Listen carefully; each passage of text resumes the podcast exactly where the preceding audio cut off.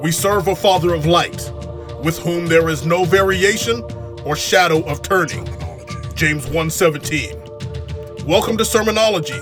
I'm Jack Barrow. We hope in a few daily minutes to challenge your thought life from a religious perspective. Our hope is that you can calibrate your daily walk with God and experience a miracle from within. Take a seat. Let's talk. Hebrews 13:12 says so also Jesus suffered and died outside the city gates to make his people holy by means of his own blood. This is a powerful one.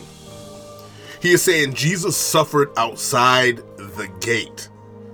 Do you remember the same Jesus? They wouldn't crucify him in the city. They took him outside the city because that is where they took out the trash. That's where everything unclean went. That's where all the rejects resided. You're not allowed in this city, guy who claims to be God. We are going to crucify you with the uh, the losers and the straight criminals. Don't you get it? The people, all the people in the city were saying, "Man, we don't want you here." But the writer of this book says, if that's my Jesus, then we will be careful to go out of the city because that's where the cross is. If you're going to reject my Jesus, then take me with him. It's like, wow, you're going to do that to Jesus? I'm not going to stay here comfortably in the city and try uh, to be accepted by all you. I'm going to go out there where he is. I'll suffer outside the gate. Do what you have to. Call me an idiot, call me a freak of nature. Tell me everything I am doing. It's okay to reject me. I want to be like Jesus. I want to be wherever Jesus is.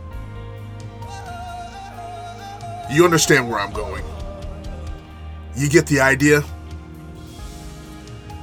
Every book in the New Testament, suffering, suffering, suffering.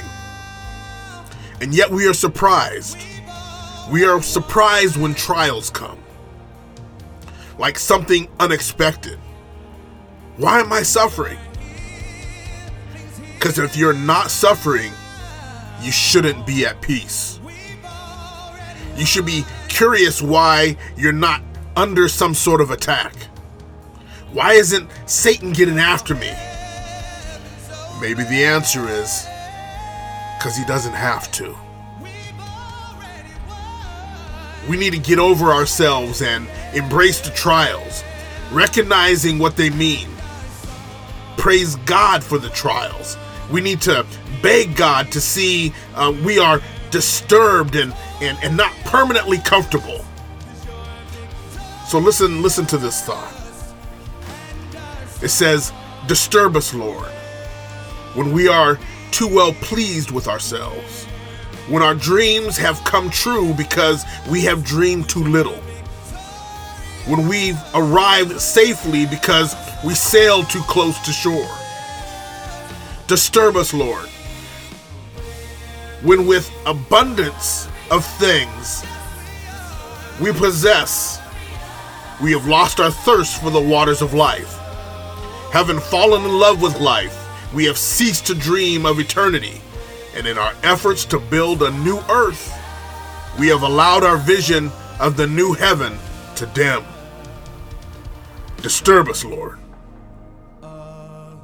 to dare to be more boldly, to venture on wider seas where storms will show your mastery, where losing sight of land will, will, will find the stars.